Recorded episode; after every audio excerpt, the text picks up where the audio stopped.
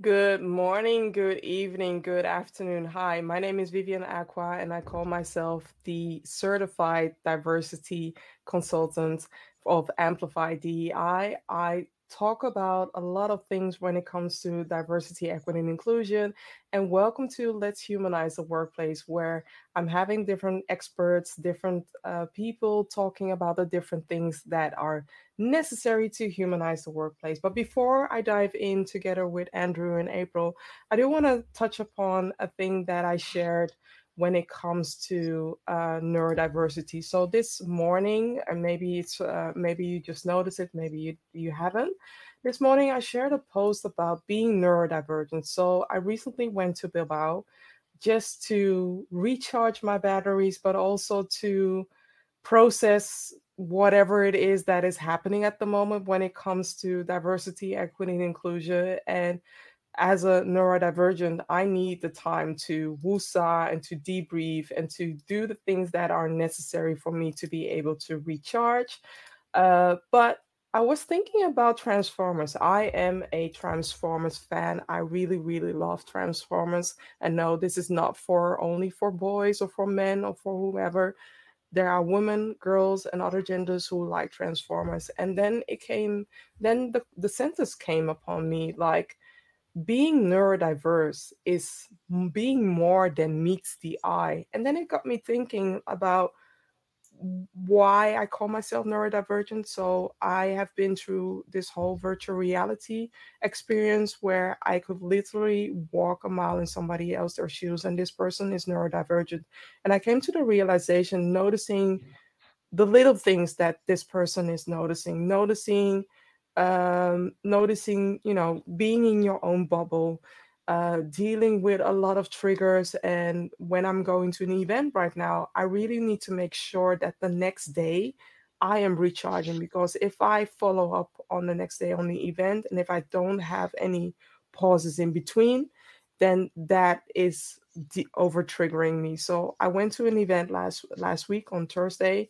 I knew that the event was there. It was a full day, but I made sure that I uh, went out or left the event by four because that was my my max, and that's very important. And um, the thing that I was sharing before with Andrew and April is most of the times because the fact that people don't know a lot about neurodiversity, it causes friction it causes such a friction that the person who is neurodiverse most of the time also a lot of people don't know that they are neurodiverse. I would suggest read into it watch a video or better yet watch you know go through the vr experience. That's a different case. But then again you are able to see the the I wouldn't say the commonalities that you may have with somebody who's neurodiverse. And neurodiverse is a big umbrella, right? You have autism, you have ADHD. Do I know what I have? No. I do I want to know? No, it doesn't have to be. But I know that I'm a high functioning neurodiverse and neurodivergent. And also, what I know is I have misophonia. So um, when uh, my business partner, Anita Baisa, when she's calling me and she's standing near public transport, I'm not hearing her conversation. I'm hearing everything that's happening behind her. So I'm hearing the train tracks, I'm hearing all the noise in the background. And I also have dyslexia. I have different tools to use so that I can read and also understand it. But it takes a while for me to be able to process all the words and all the things. And luckily, I live in a digital age where it's it's easier to consume information it's easier but just want to share and I, I know that i'm being very vulnerable right now which is something new or not something new something new that i'm i'm doing uh, when it comes to this topic. I'm still figuring it out i'm still um, walking this journey and today we are going to talk about the different learning styles because different people consume information in different ways and that's why i am bringing i'm t- having a conversation with uh, first of all april.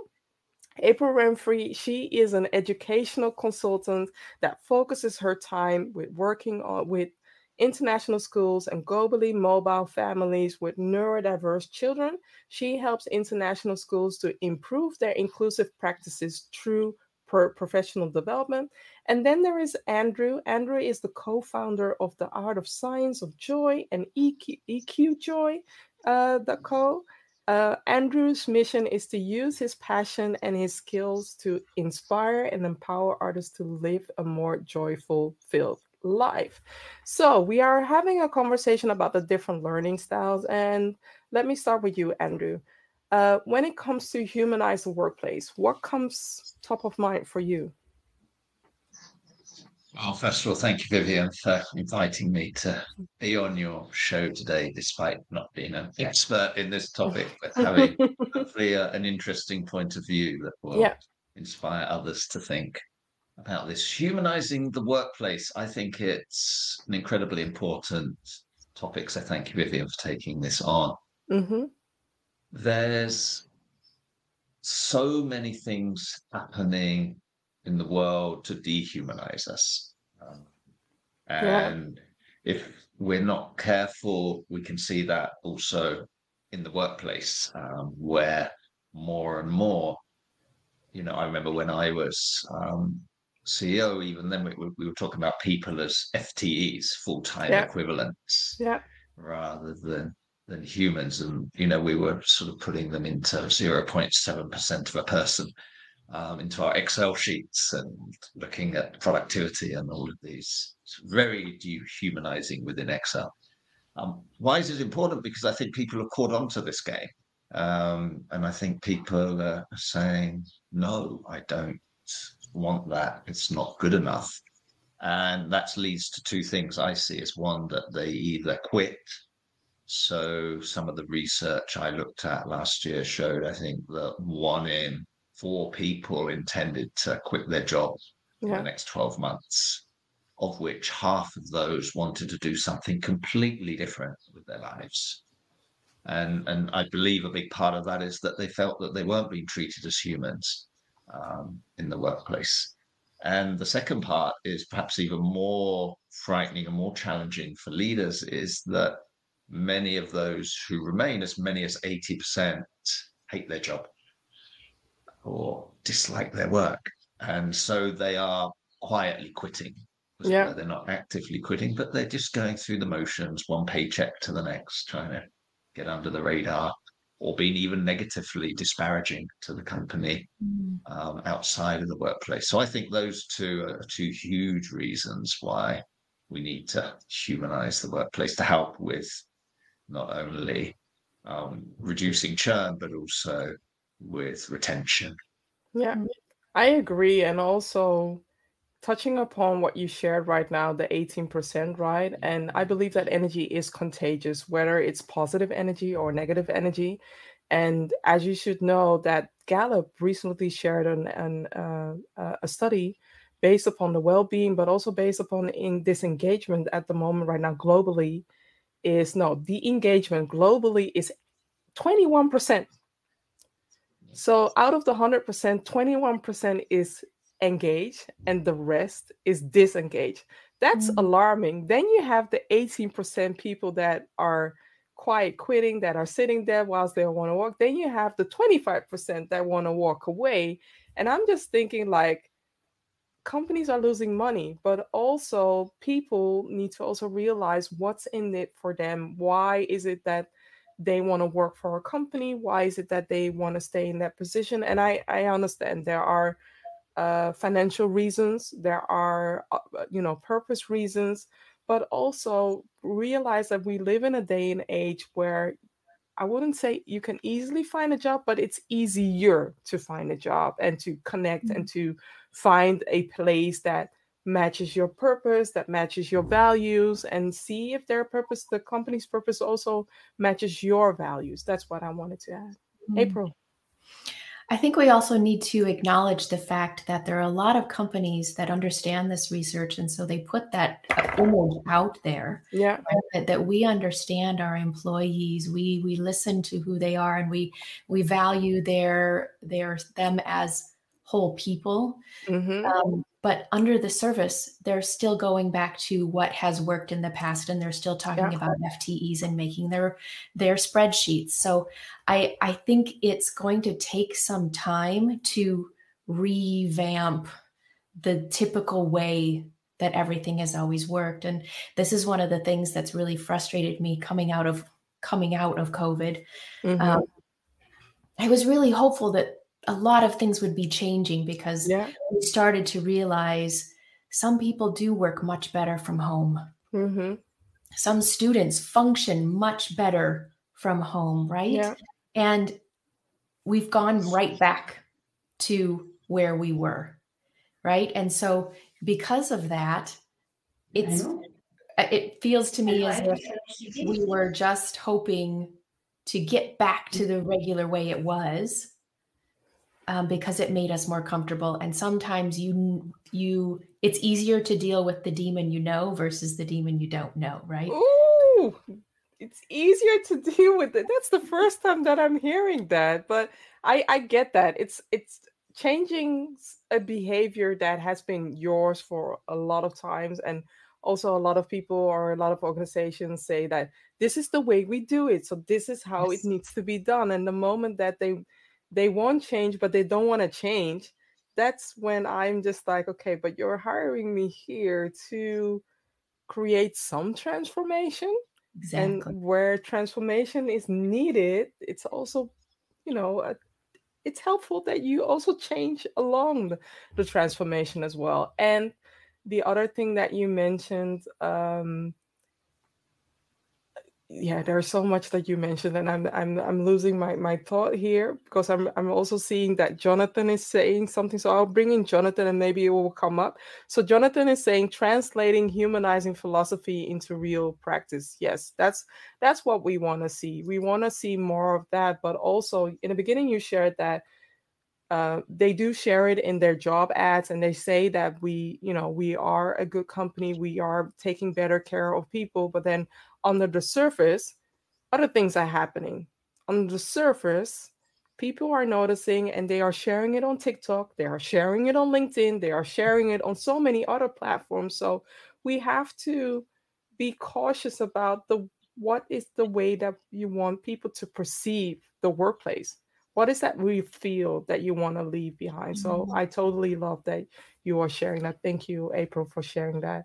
Mm-hmm. and um, i'm going to go to another question that jonathan is asking so jonathan is what do we do how do we work with those fears can i go with yeah. that one yeah. Um, yeah as as someone that works quite a bit with behavior um, this is one of the things that I see from the outside, right? I'm an educator. Yeah. Yeah. So putting my educator hat on and looking into the business world, um, it's a really interesting subject for me because I see things happening especially take in, in, in sales for instance mm-hmm. we are motivating people in very archaic ways to do something to make money for the company right mm-hmm. and and we are creating monsters in the way that we're setting up sales yeah. uh, in incentives um, yeah. And i think there's a lot of fear in changing what the known is right and and so people continue on with this but i would i don't have the solution but i would really love to hear how andrew would deal with that that piece of of how do you move away from the tried and true when you've got these huge tech companies that have always been, you know, sell, sell, sell, sell, sell, and then you can make buku bucks. But on the way, they're cutting out every single person. So all the joy is completely lost and there's mm. no team. Andrew. I think you hit the nail on the head there, April, with the word joy. Um, I think what we find is that, and, and, what we've seen through the recent layoff cycle is again this transparency that's now happening on a very different level than before. And people are saying, yes, this is not good enough. There is a different way. So I think companies have been caught out on this. So what I see is the ones that are winning are embracing um, transparency, are embracing yeah. authenticity and walking the talk, right? So if they are laying people off, they are taking a pay cut at the same time to equal that amount to, to say that look it's everybody's in this, you know, because the ones that are doing it the worst are laying off the people and then seeing their own bonuses or their shareholder dividends rise. And you know, people I think are just looking at that and saying, "Well, that's not fair." Yeah. So this this fairness or lack of fairness is something that we do. And I think there's two aspects to it. We have to look at this from the leader's position as then then also from the employee's position. And and I think actually the employee position is the most interesting one in that I'm seeing there's a shift in power mm-hmm. um, I see yeah. happening where where people are realizing that it's not just top down yeah. anymore.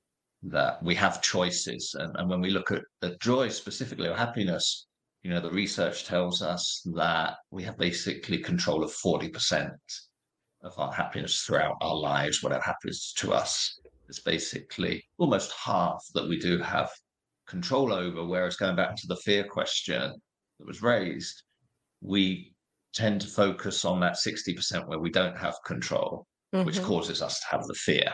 Yeah. Right. And and that's partly, you know, due to our genetics um, of humans and and fearing the unknown, having a negativity bias. So we're always looking at things sort of with a negative lens, unless we make an active effort to find joy, to find happiness, and to focus on that 40%. So I'd say that's the first place to lose the fear is to be empowered, to realize your empowerment and to say that I have a choice. Um, and it might always be an easy choice, but there's always a choice to make.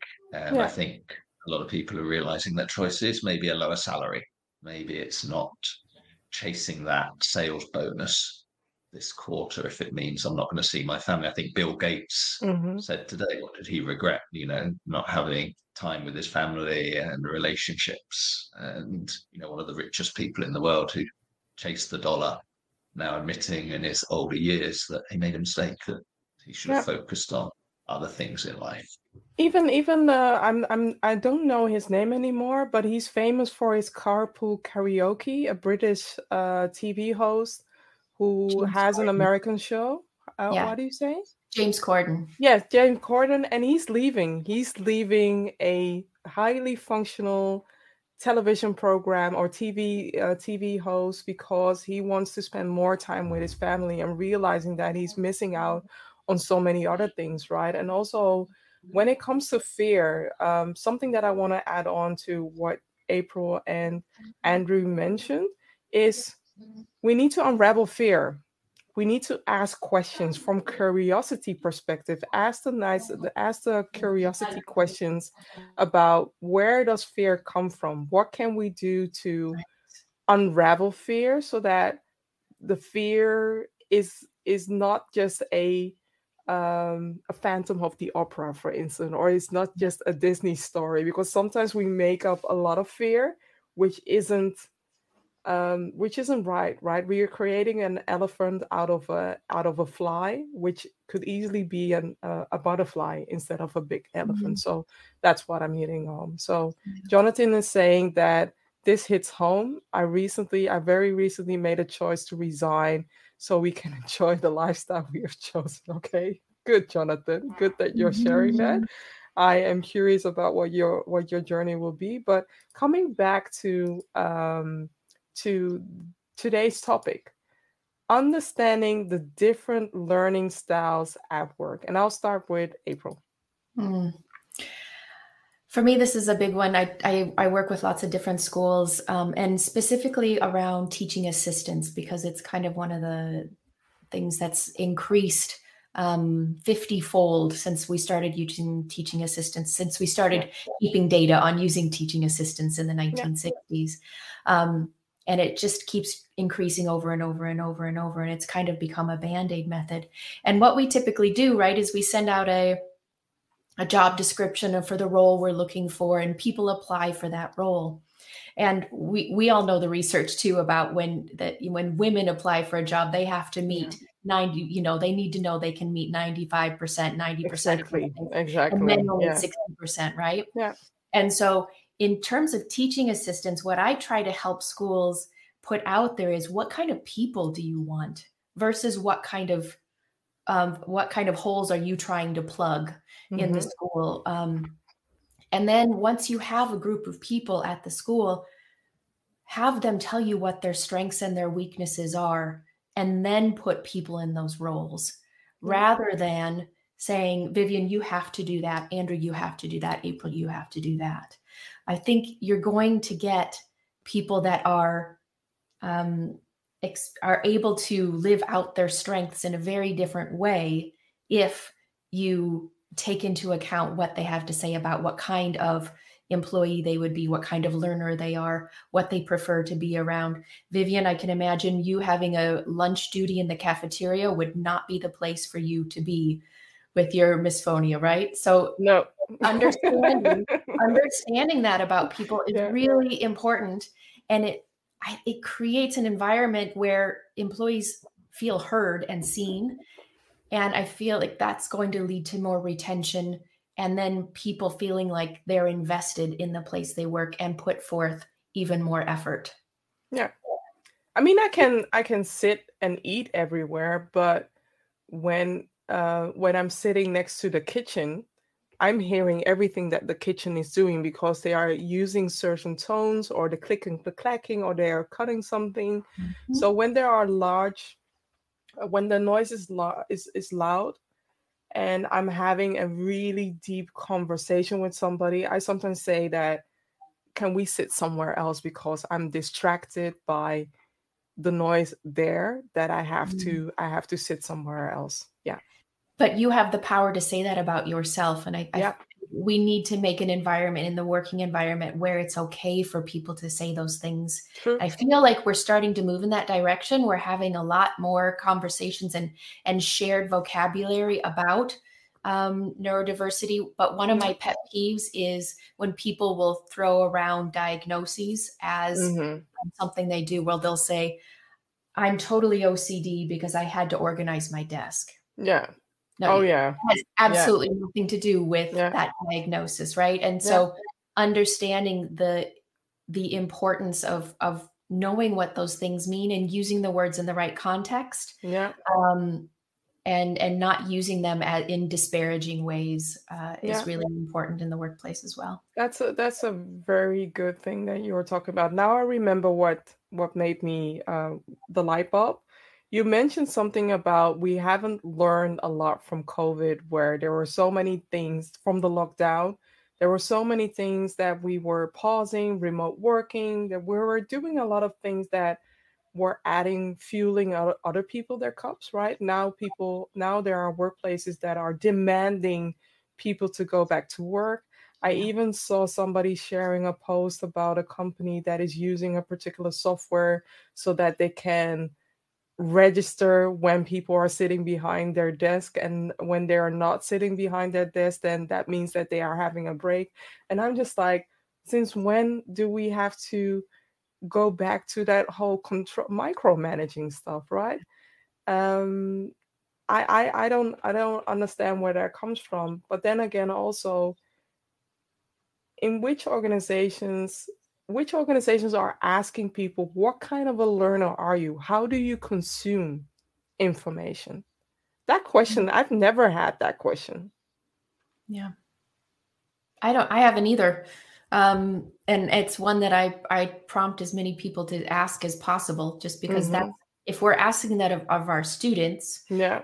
we need to expect the people that are working with the students to understand those things about themselves. Yeah, yeah. right? And, and one of the I've always said for the longest time, I would just love for people to have a ticker tape going across their foreheads, right? You know, what's going on today? What do I need to know to be able to address you in a way that's going to meet your communication style for the day? Um, yeah.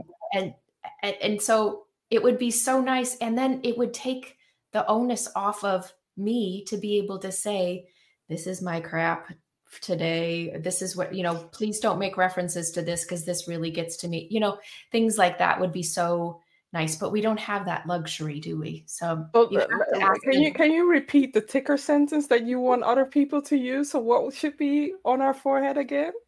Uh, well i would like to be able to just see you know this is what I need for you to speak with me about today, or this is how I'm feeling today. This is how I'm coming to you as a person today. Today, I'm not going to be able to concentrate very well because I have this on my mind.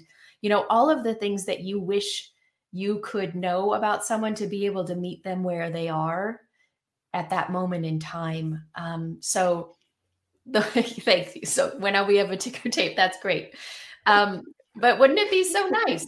There was yeah. some organization that was doing a communication work with different uh, groups of people, and you know they they were categorizing their communication styles by color. Mm-hmm. Right. Yeah. So then they had those color blocks on their desk. So when people walked by, they would know what kind of a communicator they were so they could meet them where they are. Um, I think we could really take that a lot further. Definitely. I'm I'm just joking. I I uh, doing tickers it's not it's not part it's not helping at all. I was just putting it out there. But it is it is definitely fun and it is also very helpful to know to know somebody's mood or to even know, you know, what they have in mind, what where do they want the conversation to go, what questions do they have so that you don't have to guess. So I definitely can share that. And Andrew, what can you say? Yeah, I think it's such a complex mm-hmm. topic mm-hmm. in the fact that there are many aspects feeding into this. So I can't actually deal with them all. A couple of things I'd like to add to the conversation, especially based on what April was saying. One is about understanding emotions. That I think we're at a stage where many of us have great difficulty understanding other people's emotions, either you know because we don't know how to do that, or because we don't mm-hmm. have the mm-hmm. time, or we don't put effort into the time in this seven second world of you know our short term attention span is down to seven seconds. So if we're relying on that to pick up on emotional cues, we're done. Yeah, right? it's just not going to happen. So if we don't have that ability or we don't have the time or make the effort to do that, I think the communication becomes really difficult um, because, as April says, we don't have this transparency of what the other person is feeling, what the other yeah. person is going through. So I'd like to see more companies invest in helping their employees relearn um, or learn their emotional um, EQ their intelligence, so to speak, so they can have more empathy for the people. I think, you know, this learning style is very much on the opposite side of the coin, a communication style. So, you know, I think they both go hand in hand. And the other thing I think that I can add to that is when you look at this problem from a business perspective, mm-hmm. I think the mm-hmm. challenge is, as I says, it changes from one person over time. Yeah. And that might change from one day to the next or mm-hmm. in context. Right. So even if you look at people's um, how interested they are in something, that has a huge impact on their ability to learn. So if you're trying to teach them something that they don't care about, but you do as a business, you need them to do this, it perhaps needs a very different style from if you're trying to teach them something they're innately curious about, which mm-hmm. is I loved what April said about hiring for culture.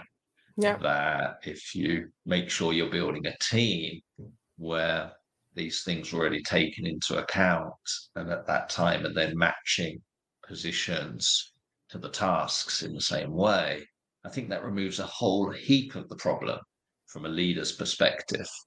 That on a day to day level, you don't need to concern yourself too much anymore about this because everybody is already in the right position. Everybody is already understanding what their role is, what they need to do, and they're becoming much proactive in their learning style.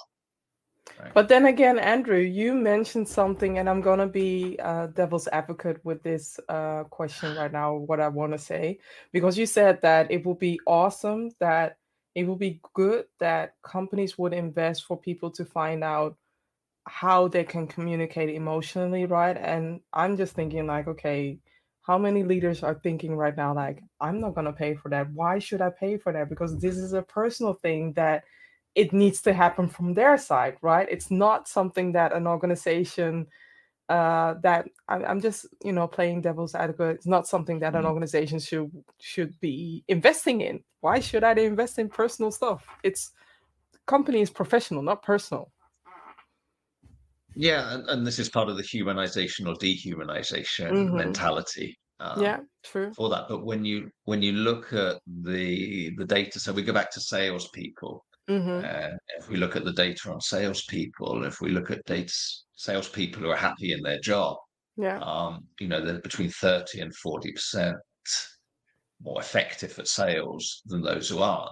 So if any leader out there is looking for an ROI on why you should care about these soft skills, it's mhm, right there, Yeah, right? true. that you're going to get more out of these people, especially when it comes to creative tasks. Yeah. And I think, you know, as the way technology is moving so quickly, we're going to more and more rely on the people in our organizations for creativity based tasks where you're going to need curiosity. You're going to need to have people with a high EQ rather than a high IQ. So that would take us back to the whole school system. And I could talk forever about how the whole school system should invest in EQ rather than IQ.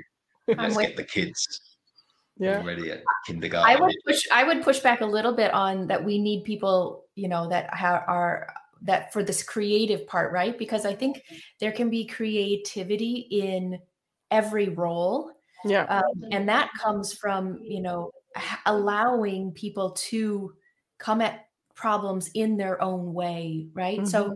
if you're a manager that is a micromanager, then you're expecting your team to only go through and solve problems the way you would Yeah. right so and what's the point of having a team if you're not going to utilize all the different abilities of the people and one of the things that has actually been debunked over the last 20 years or so is the notion that we all have our one learning style um, and when andrew brought up the idea that um, it depends on the day it depends on where you're at at that moment right? And how you're approaching a problem you are going to um, add your your ability to solve the problem by using different parts of your abilities. And that doesn't always mean you're going to use one learning style right? And so if we're letting people on our team we're giving them a range of of where to come in you know like i need you to solve this problem but please come at it how you want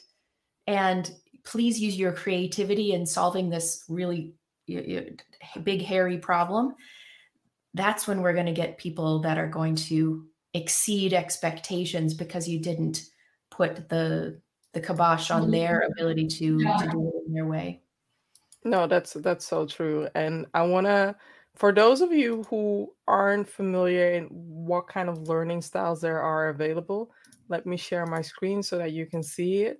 Um, there are more learning styles available, but these are the top four learning styles. So you have one is kine- kinesthetic. Is am I Yeah. saying this right? yeah Uh, kinesthetic Okay. Uh, prefer hands-on approach for learning and using all five senses of touch, sight, smell, sound, and taste. Don't know how that works when I'm doing a, a, a- a workshop, but okay, I'll I'll pass on to the other version because I'm a visual learner. I myself, I love to see every time that somebody's talking, I'm painting an image in my mind, and then I can, you know, paint the whole picture or create a whole movie. So I'm a visual learner. I consume books by reading and listening to audiobooks.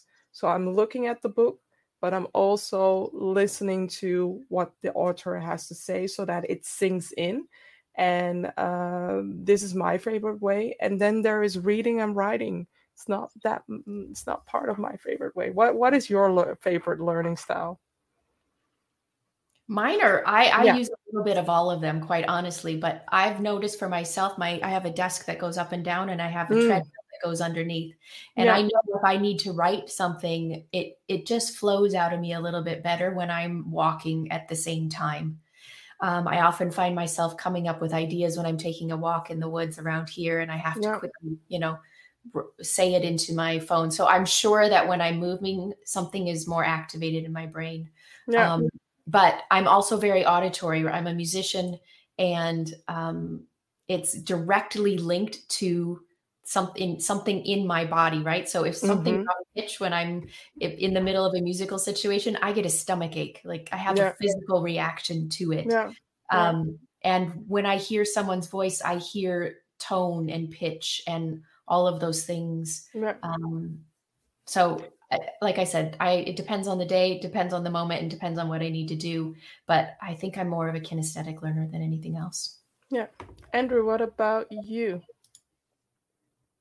Yeah, same. Um, touch to me is extremely important. Mm-hmm. Uh, and also trying to conceptualize how something looks and feels. So building models mm-hmm. um, mm-hmm.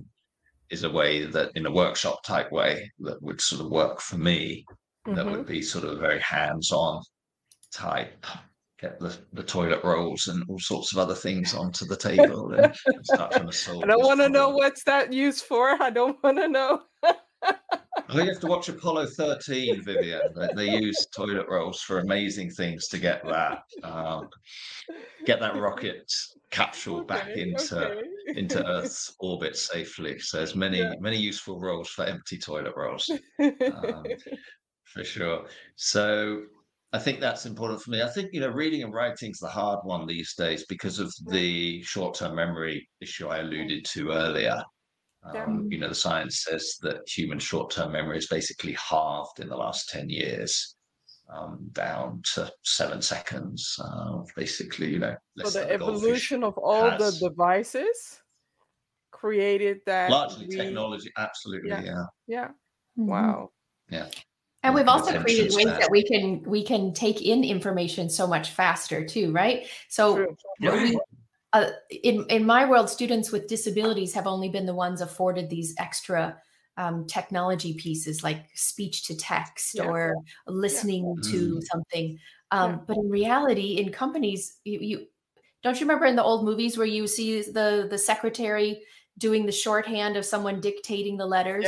It's been happening for all time, and this is the way that we, you know, have shortcuts and get things done quicker. Yeah. So why are only a certain set of students being afforded these these technology pieces in the classroom where, you know, maybe if the the goal is you to work on handwriting, you have to make kids handwrite a paper. But mm-hmm. if the mm-hmm. goal is what the content is of it, who cares yeah. if they're typing sure. or if they're using a ballpoint pen or a pencil or a marker or. Whatever it is. I just I think we need to take off or use a voice note, right? I to, to be honest, everything that I write and I have Otter to thank for that. So Otter is a speech text tool which confirms which uh, transcribes everything that I'm saying into uh, text. Without Otter, I wouldn't be able to write as fast as I am. And then I have a gazillion tools. So people who know me or work with me, they get bummed out with the, the, amount of tools that I'm working. And I'm just like, it's working for me. That's I fooled you because I've never ever disclosed that uh, until now that I have dyslexia. And some people know, which I'm fighting a hard time to share. But uh, many people have dyslexia and they don't disclose it because out of fear of retaliation or fear not being able to get the job. And I'm just saying, I have a different way of consuming the information. And I found ways to make it manageable. If you are writing a text and not putting any structure in it, then you're you are only giving me the chance that I will read emails. I, I recently received an email that is just only text with no air, no no structure. I'm not I won't I won't I won't be able to read it. Mm-hmm. And I won't even try my best to be mm-hmm. able to read it because I'm just like, if it's that important to you to connect with me, find my way of talking to me, but also add space when you want to talk to me because right. I get a lot of messages, a lot of emails. So be considerate and add some, you know, spacing when you text me. Well, you're not extremely unique, Vivian, because one yeah. in 10 people are dyslexic at yeah. this day and age, right? So yeah. it's a very, very common diagnosis and it's a very common undiagnosed neurodiversity. True. True. Mm-hmm. True. And now it's interesting with the AI, right? Because yeah. the AI, a lot of that is still very much text based. So, you know, there's an over dependency at this time. I don't know how long that will last before the other ways of learning catch up. But, you know, mm-hmm. if you mm-hmm. look at AI, it's predominantly the AI's learning style is text based yeah. learning, and we're feeding it with all this text and it's producing stuff back to us.